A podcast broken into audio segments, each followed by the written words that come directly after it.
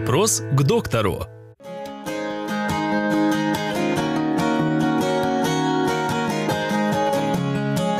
Какие речевые нарушения устраняет логопед? Логопед прежде всего выявляет речевые нарушения, потом устраняет. Речевые нарушения могут быть в устной речи. Это дислалия, нарушение просто звукопроизношения. Этот, это может быть дизартрия, нарушение звукопроизношения, связан, э, которое имеет органическое происхождение.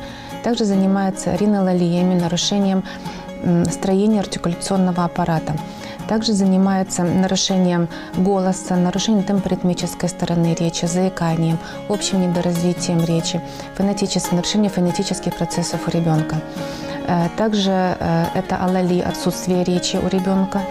И как у, и у взрослых, и у детей могут быть афазии. Это нарушение речи после трех лет. И у взрослых, например, у взрослых это может наблюдаться после инсультов, когда пропадает речь, либо частично, полностью пропадает, либо частично пропадает речь. Этим занимается тоже логопед.